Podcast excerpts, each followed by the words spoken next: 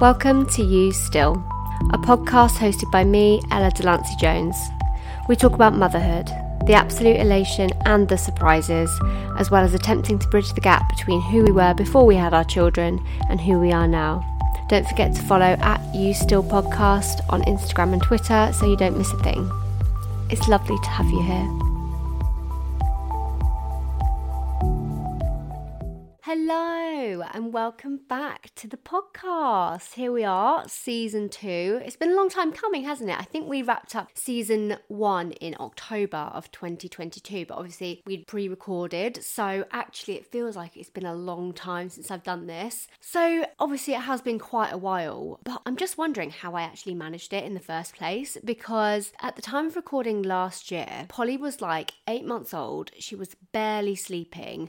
We were coming off the back of a a really, really bad patch with her sleep. She was up every couple of hours. She was still on three naps and she was napping for 30 minutes at a time. So, maximum, I'd have about an hour and a half a day to do all my freelance work and then the podcast. And then I'd spend my evenings editing and splicing things together. And I somehow managed it. And it's something that I mentioned to one of my guests that's going to come up actually. And we just said, you know, you just manage to get things done, don't you? Because I don't know whether it was just because I was so sleep deprived that I actually felt like I was on drugs. I felt like I was constantly buzzed, like, you know, that kind of feeling where you wake up and you're still pissed from the night before. That's how I felt all the time for about 10 weeks. So I don't know whether that kind of feeling just kept me going. I kind of had committed to something and I needed to to see it through. That was the kind of pusher as well.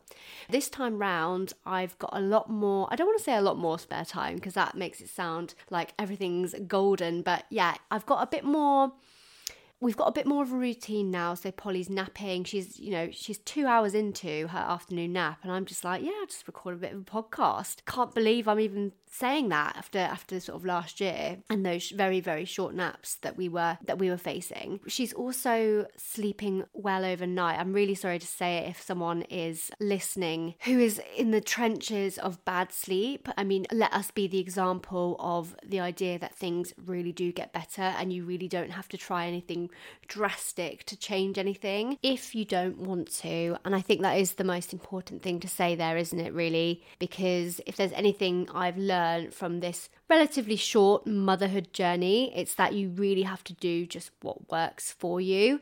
Obviously, we can all bounce off each other, we, we can research, we can get advice, but you have to take what resonates with you. And I really want this place to continue being a judgment free zone and somewhere where everyone can feel safe. Sorry about the cringe. Somewhere that everyone can come to and know that it's not going to be, they're not going to be feeling worse than they did when they started listening.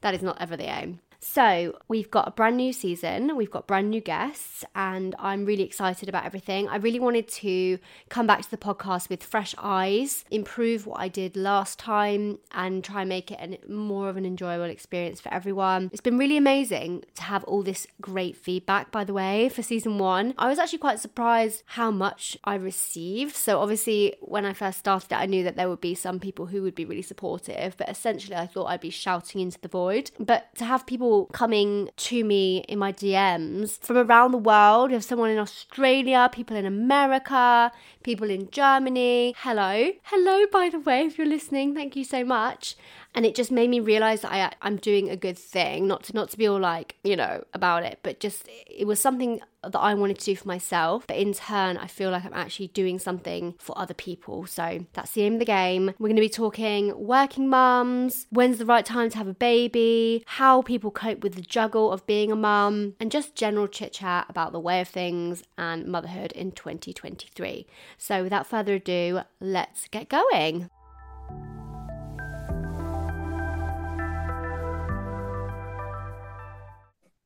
So, I want to introduce my next guest on You Still. This is Lucy Baker. She's the founder of Geriatric Mum Blog. She's a confidence coach who helps people feel empowered at work, and she's also a radio presenter. She is mum to three children who are aged 12, 10, and 3. Lucy had her last baby at 43 years old. So, hello, Lucy. Thank you so much for coming on as a guest. Good morning. Good morning. So pleased to have you on. I think we've been talking on Twitter for quite a long time, actually, haven't we? Like, that's yeah. how we kind of met. I think our paths have crossed for, yeah, probably half a year to a year or something, and always just looking out for each other, aren't we? So, yes. And finally, I'm here on your podcast. So, yes, can't wait. Yes. So, at the time of recording, we are on the 6th of January. So, we've obviously just had the festive period. It's been super, super busy. I think we've been trying to kind of pin down a date for a while, but in between child sicknesses, which is never ending, school bits, pieces, it's just been a bit of a journey, hasn't it? But we're here now. It has. And you say that about the child illness thing. And I was thinking this. And sometimes as a mum, you have to just get out of stuff because your baby's ill or your child is ill. And as you've experienced on the run up to Christmas, it goes absolutely crash bang wallop, doesn't it? Like wham, germ central. Do you know, I said to myself this week that the run up to Christmas next year, I'm going to do it totally different. I might even take my kids out of school because they were so poorly. But yeah, I mean, it's just, it's a heavy load. So January feels a bit lighter, doesn't it? Yeah, that's really interesting you say that actually, because I think we got away quite well with illnesses at Christmas because uh, I think a lot of people took their kids out of nursery. So because mm. we put Polly in nursery, she only goes once a week. I think she got off lightly because the, the numbers were quite down. But the, yeah, there's been so many people who were so poorly over Christmas with their kids and obviously themselves as well. So so it's good timing that we're actually recording this now because Lucy has been in a bit of press recently. So as as I just said at the time recording, it's 6th of Jan. Uh, Stacey Solomon, the lovely Stacey Solomon, lovely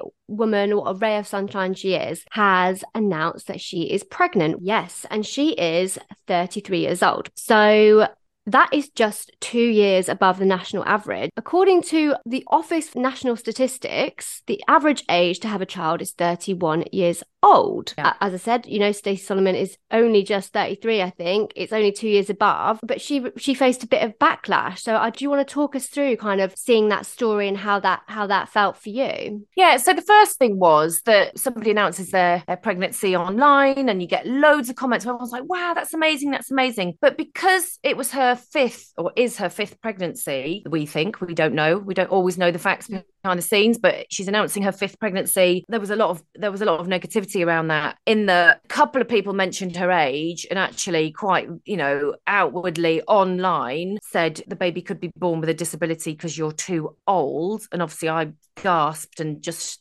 shrunk back in my seat and was like, oh my God, what are people saying? But also there was a lot of um you know, crikey, why is she still going? You know, why is she still having another baby? And even people I spoke to said, God, Stacey, you know, people always have something to say. Mm. And of course, she's in the public eye and I'm sh- she knows to expect that kind of backlash. But alongside the positivity that she gets, there is a massive dose of negativity. I faced quite a lot of negativity when I announced my pregnancy when I was 42. So obviously I'm 10 years old. I was 10 years older than Stacey is, and people are even picking her out for her age. So you can imagine the kind of things people said to me. And of course, I'm not in the public eye in the way that she is. But of course, when you announce your pregnancy, somebody somewhere says something they always have something to say. You know, you don't know what's going on behind closed doors and you don't know how how it makes somebody feel. And the whole, obviously, like you said, I've been in the press a bit this week talking about the fact that I sympathize that she's getting negativity because I had it too. We want to talk about when is the right time to, ba- to have a baby? Is there one? And obviously, as we said, you, you've got children who are 12, 10, and three. So, as you know, you had your last baby at 43. So, I really want to talk about this term geriatric mother, geriatric pregnancy. What does that mean? And and, and when did you first encounter that? Yeah, so I mean, first and foremost, the term is absolutely horrendous, isn't it? It just gives you these visions yeah. of this ancient woman. I mean, geriatric is elderly. Yeah, you know, Zimmer frame, really old, really decrepit sort of age. So, you know, in in the UK, people, women who have babies over the age of 35 can be referred to as geriatric. So not always. I luckily, I say luckily, but I was called advanced maternal age and old older mum when I had my baby at 43. But I'll wind it back a little bit because people um people still are being called geriatric mum, and I know that for a fact because I've met many along you know along the way since I became an older mum. But I had my first baby at 34, so I was sort of on the cusp of geriatric, wasn't I? Nobody said a word, obviously. Had my second baby, who's now 10, at the age of 37. Nobody said a word, nobody said anything. And then when I fell pregnant with Rocky at 42, immediately I was put into this risk category and this will make you giggle. And I've said this a, a, bit over the years, but when I told my midwife, so you have a booking appointment when you first find out you're pregnant, she came to my house, we sat down, she'd got a big paper booklet out, and she said, Right, your date of birth. And I said, 12th of the first, 76. And she went, Oh, she gasped. She gasped. Yeah. So I was a bit no. like, oh God, you know, and and I think by this point, I'd you know, you've been through all these things in your own head. You know, I'm going to be 43 when the baby's born, and I'm going to be this and that, and you do a, a bit of mental age calculations because you just can't help it. That's just the way it is. But of course, Dan and I, my husband and I, were like, yeah, it's cool. We're doing this. It's fine. And then you're met with a midwife who says, oh 76. And then she went to the other section in the notes on your paper booklet and wrote older mum in caps. And I was like, oh, bloody brilliant. Thanks for that. But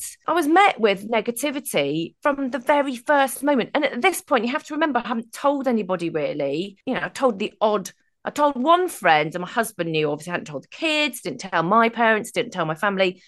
So the first thing was this like wall of negativity. So of course you're like, oh Christ, where am I going to go from here? You know, and also at that point, of course, when you do your pregnancy test and you it comes up positive, you I jumped online, of course you do. Google, I'm like, uh older mum, pre- pregnant at 42, you know, all those kind of Googling things, Dr. Google, and it came back as risk, risk, risk. So I'd already got that in my head.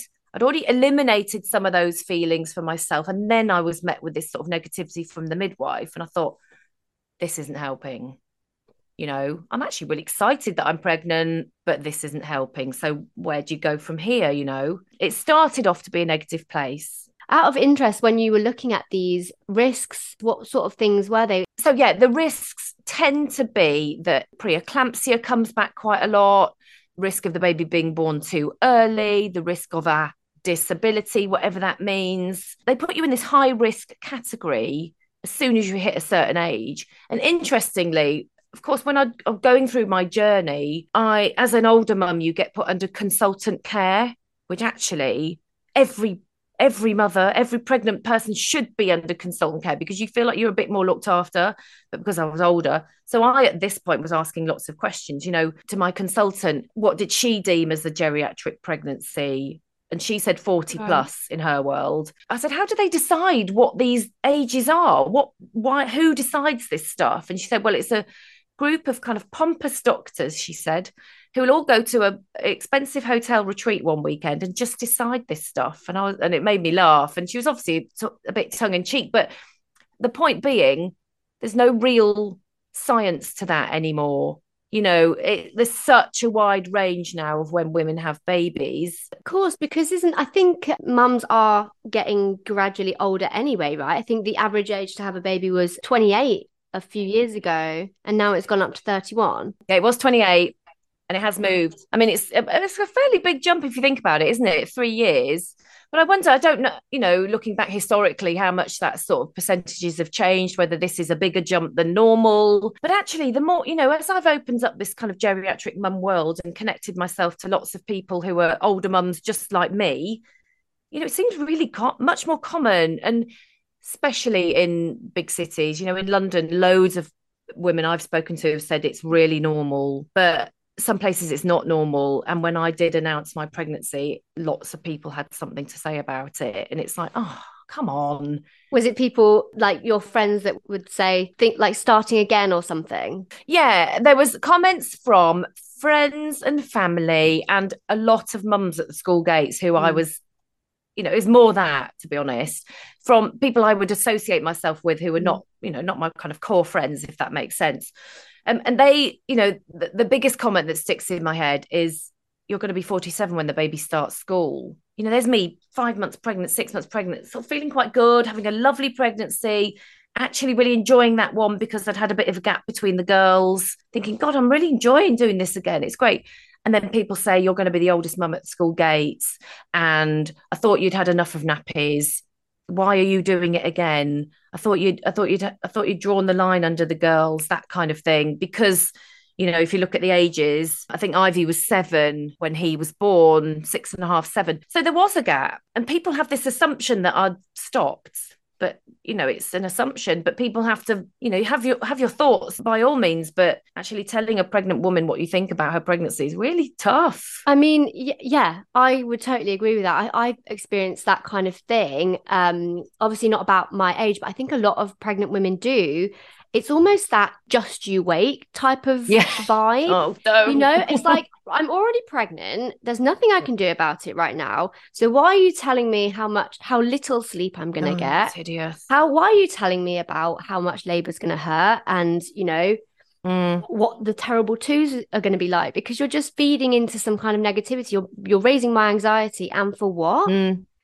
It's very strange. And when you're pregnant, you're you're so hormonal. You know, you I don't know what yours was like, but you know, some at some points I was just sobbing in the corner. You know, hormones were all over the place for no real reason, just because I was probably just emotional and hormonal and pregnant. And then when someone says, "Oh, you're you're knocking on forty, whatever," you know, they're talking about my age. But also, people always comment about your bump, like, "Oh, that's really low. That's really high. That you're look, you've put on weight. You, have, you know, it's like, oh girls and it comes from other women as well which is one of my big problems that we need to champion each other you know especially at these really vulnerable times and almost not and protect each other i think the word i want to use is you know how you said when everyone's like oh my god the labor is going to rip you in half. It's like let's just not mention that. Let's just support and protect because no matter what somebody says to you about the labour, you you can't get your head around what it all means anyway. So let's just, you know, prepare each other, not scare each other. I'm interested to know when you were under consultant care, the care that you received and then the subsequent labour, was that different to having your other children? Were you under consultant care for them at all? With the labour, did you find it any different because you were termed, inverted commas, so mum. I was only under consultant care for my third, so my geriatric baby. Um, I was I had scans more regularly than I did with the girls. But actually, I don't talk about this that often. But Rocky, when we were 20 week, when I was 20 weeks pregnant, we found out he'd got one kidney. Oh, so wow. partly we were under consultant care because I was ancient and because he'd got one kidney.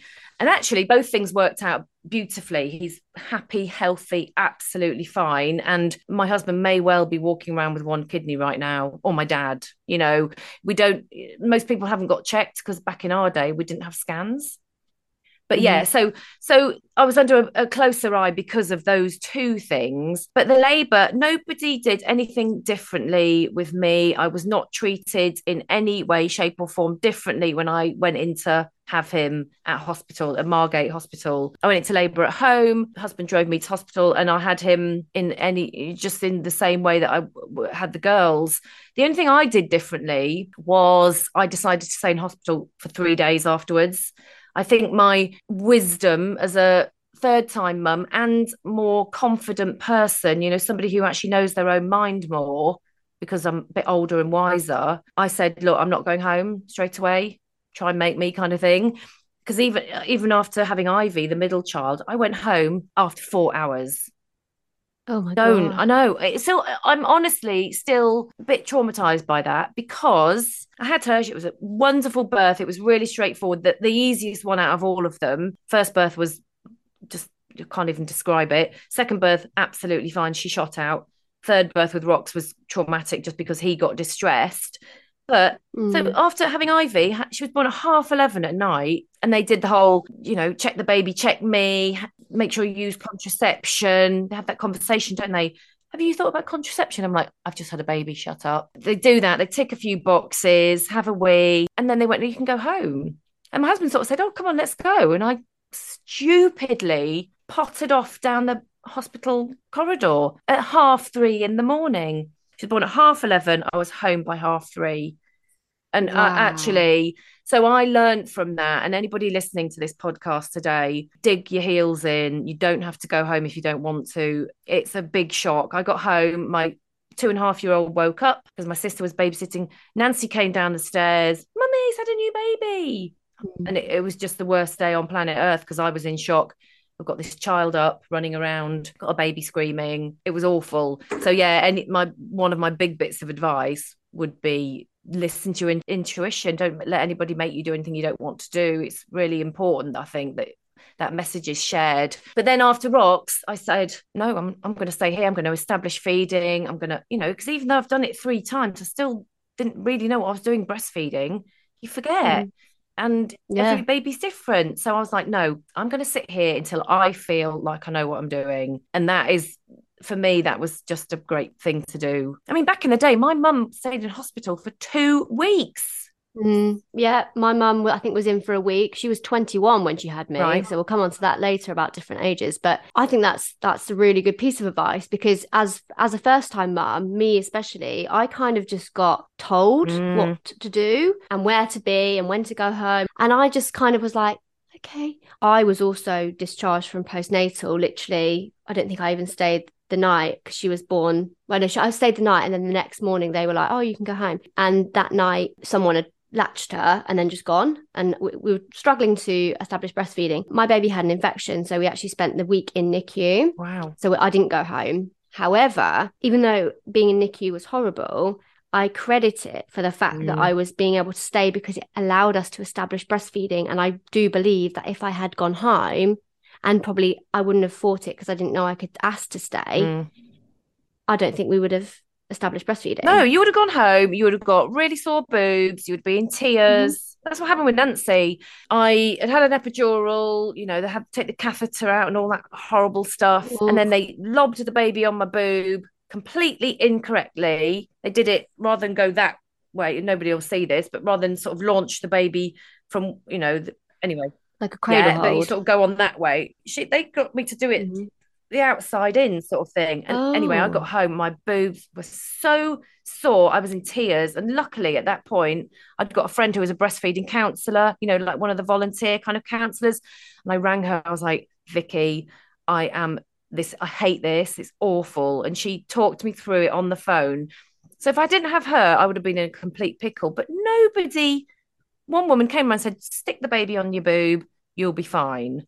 Like I wasn't mm. fine. It was horrendous. So, you know, you don't get that support. And I've always said with having a baby, you feel you get lots of care before pregnancy, you know, through the labor, all of that. And then you just like plop off the end of this cliff, don't you? With this brand new baby. Yes. And it's like, what yeah. do I do now?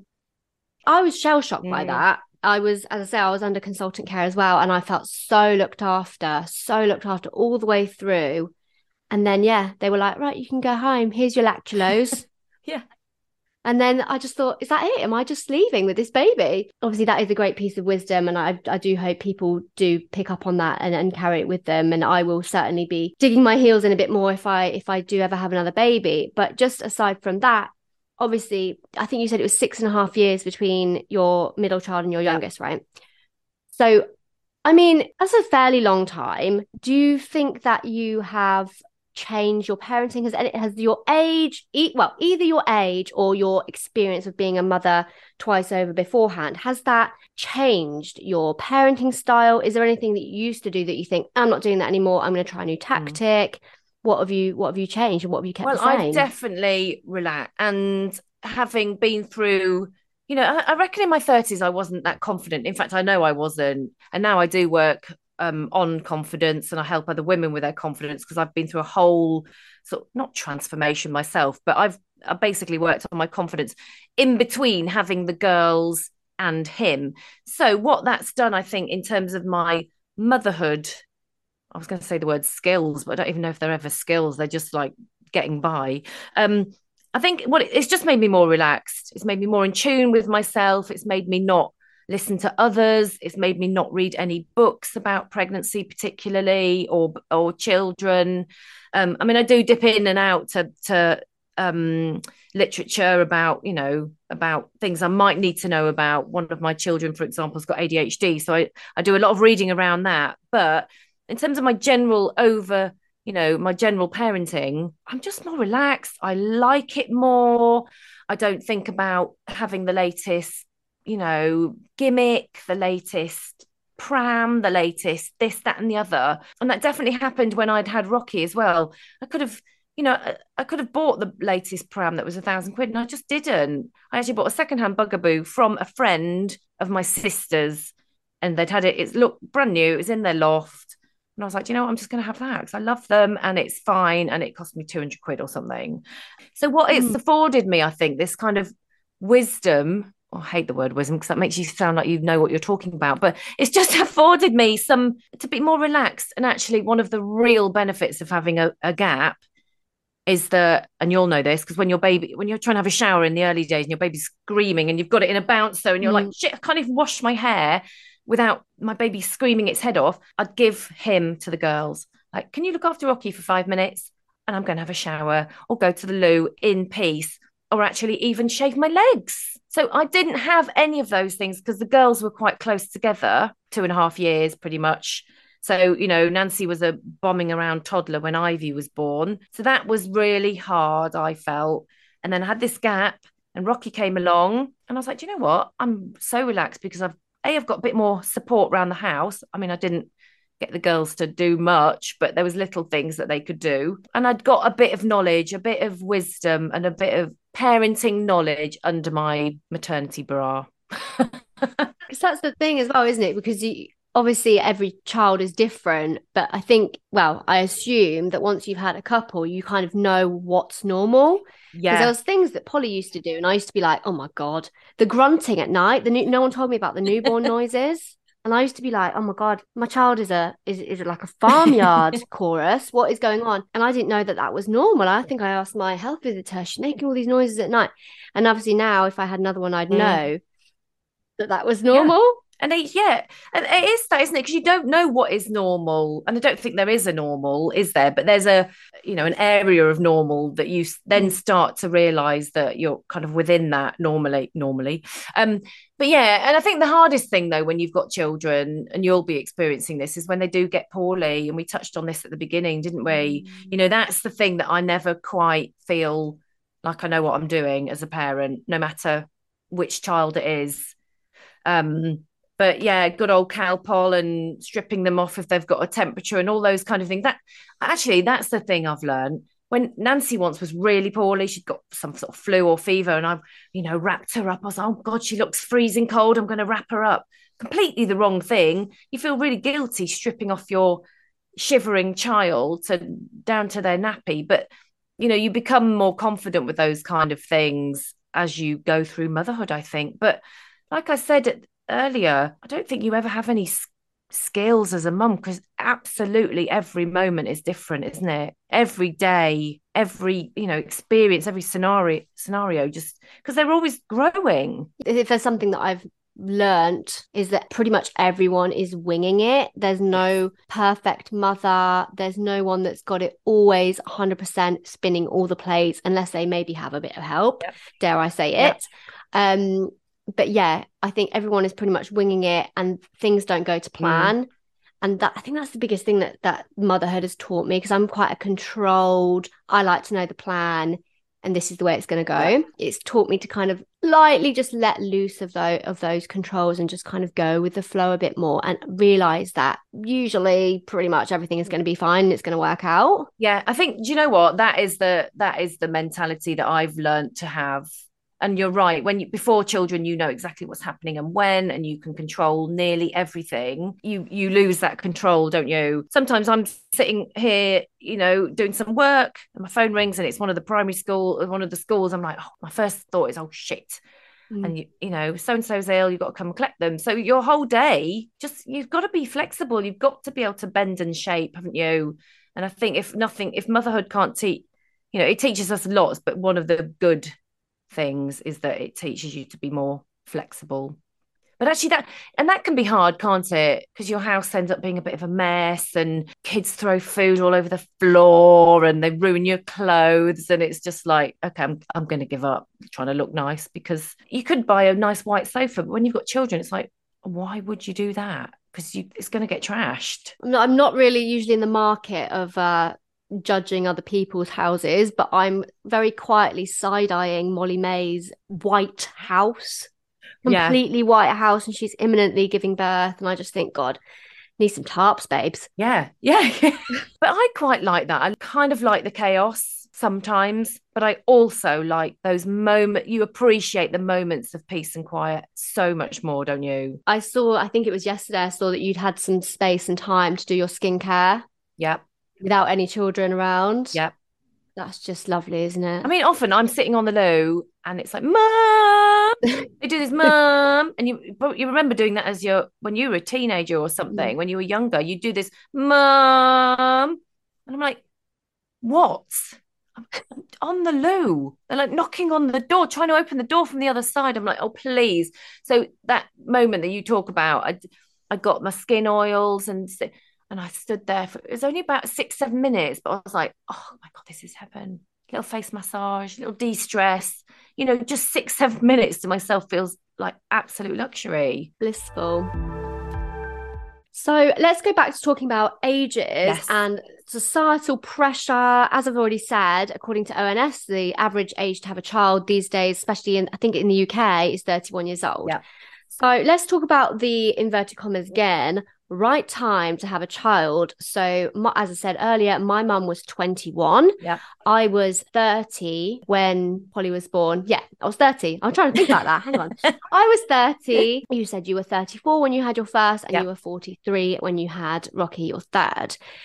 Is there, do you believe realistically there is ever a right time to have children? It won't be a surprise that my answer is no you know if you you could try and line up all the ducks as they say you know i need enough money i need the right house i need to have the right job and the stability and the mental this and that and you know got all these things out of the way. It doesn't happen. That's why when i fell pregnant with rocks it was like you know what? It's cool let's just go for it you know? I, there's not a right time having a baby at 42 there's not a right time at having a baby at 21 or 30 or you know 34 when i had my first. It there's no real right time because you will never be ready because it's such a massive thing isn't it? Yeah. Incredible but also hard at the same time. And i don't think you'll ever be ready. And of course now i've afforded you know having him later on means that i'm bit more confident. I'm kind of in my groove as a person i say. And you know but then on the on the flip side of that i'm going to be 63 when he's 20 whereas you're going to be 50 when polly is 20 you know so you're going to have a she might have left home by then you know you can't even imagine those times can you? Mm. but she probably would have left home and you're still going to be only be 50 which is cool because then you still got quite a lot ahead of you. And then your mum if you look back to your mum she was 41 when you were 20 so you know that's a yeah. whole you could go back to uni you could do so many things at that age couldn't you? But then i don't think i could have had a baby when i was 21 or even 30 because i was all over the place. A i was partying quite hard I was living in London. At 30, I was was I still living in London? Yeah, just broken up from a long relationship. You know, I was all over the place. I was really enjoying myself. So it's just time. It's just who you meet, when you meet, how you meet. And also, I found this out through my geriatric mum sort of journey. When I started the Facebook group, women just flooded into this group and told me their stories. And you don't know why a person has a baby later in life. One lady told me that she'd met her husband and unfortunately he got poorly and died you know and then she had a long gap she met somebody else and then they had a baby. So you, that's why i'm so keen to share this don't judge sort of vibe because nobody knows why she had a baby later. You know she'd been through a bereavement. That's bloody hard. And then she'd got this baby and if somebody then said why you know you're too old to have a baby can you imagine how that would feel so there's so many reasons but yeah my i i don't think there's a right age in the answer to your question it's when it happens and sometimes people can't have babies. We all know those stories of when people have struggled to get pregnant and then they either decide they're going to give up or they carry on. You know, it's hard. So, how lucky am I? Think I am so lucky that I've been able to have three children at the ripe old age of 43. And I'm 47 next week. And I'm like, you know what? I'm I'm loving this. I'm actually loving it being an older mum. So I'm I'm singing from the rooftops about it. That, that's the crux of it, isn't it? The right time for me. I think yeah. there's a lot of societal pressure still, to be honest, in 2023, that the idea is you meet someone around the age of 25, you date for a bit, then you get engaged, then you get married, then you have a baby. I still feel like that's just not going away. It's just this preset timeline, isn't it? Yeah. And I think I probably fell into that slightly because I met Dan and then it was like, I, and I actually was pregnant when he proposed to me and then we got married in London when Nancy was seven months. So we sort of did it a bit the wrong way round. And I, nobody said anything, but you wonder whether they might have thought it at that point. So we sort of slightly bent the rules, but we still did follow the typical pattern, you know, baby, baby married, another more kids, buying house together, blah, blah, blah, blah.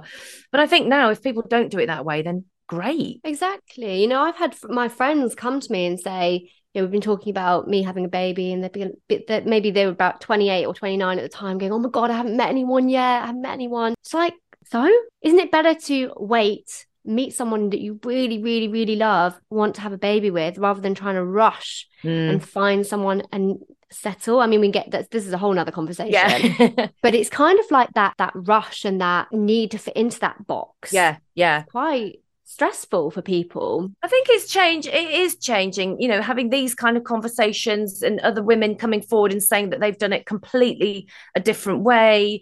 You know, even some friends have had you know use their friends as sperm donors and stuff like that and it's like why not and and there's no one way to do it is there life is just a massive game just an experience, isn't it? Going back to the age thing, I'm about to be 47. I don't feel any different to the way I did when I was 34. You know, my energy levels are no different, thankfully. I'm pretty fit and healthy. I think, you know, on uh, as a side note to that, I do probably pay a bit more attention to the fact I'm an older mum and I'm starting, you know, been going to the gym and things like that because I don't want to feel old and creaky. So I, I guess feeling, you know, knowing that I'm about to be 47, you know, I'm on the wrong side of 45. I've paid a bit more attention to my health over the last year or so because of that. So that does enter your head, I think when you know that you're definitely getting older. But then, yeah, being an older mum, those are some of the things that do come into play. You know, they we can't deny that those things are going to happen. Mm. So actually, I'm, you know, my little boy's going to start school this year, and I'm wearing HRT patches. But so what? You know, that's it's just the way it is. And I think having that confidence and being slightly more, slightly in a better place in my life, I think in my forties, you just you just get on with it. Well, thank you so much for coming on as a guest. I really appreciate it. It's been really insightful conversation. I think actually it's going to be really helpful for a lot of people. Yeah. I mean, I want to spread the word about people not judging other people for their their choices in life, you know, especially around motherhood. I think that goes across all of motherhood, you know, what you dress your baby in, what pram you push, all of that stuff. It's like let's just let everyone get on with it. And it's about, you know, I am obviously talking about being an older mum a lot because I don't want other mums who are older to feel like mm. they're not included in the kind of motherhood world, if that makes sense. And I guess it goes for younger mums too, doesn't it? Because they are sidelined to a degree. If you do want to connect with Lucy, she is on Instagram at geriatric underscore mum. And she's also got a website, which is shecoachesconfidence.com. And then your blog is geriatricmum.co.uk. Perfect. Check that out as well. So thank you so much for coming on. And yeah, I will catch you on social. We will connect. Thank you so much, Ella. Thank you for joining me for this episode of You Still. You can join the community and keep up to date with all new episodes by following at You Still Podcast on Instagram and Twitter. If you want to get in touch to tell me how I'm doing, suggest new guests, or let me know which topics you'd like me to cover, email youstillpodcast at gmail.com. I would love to hear from you.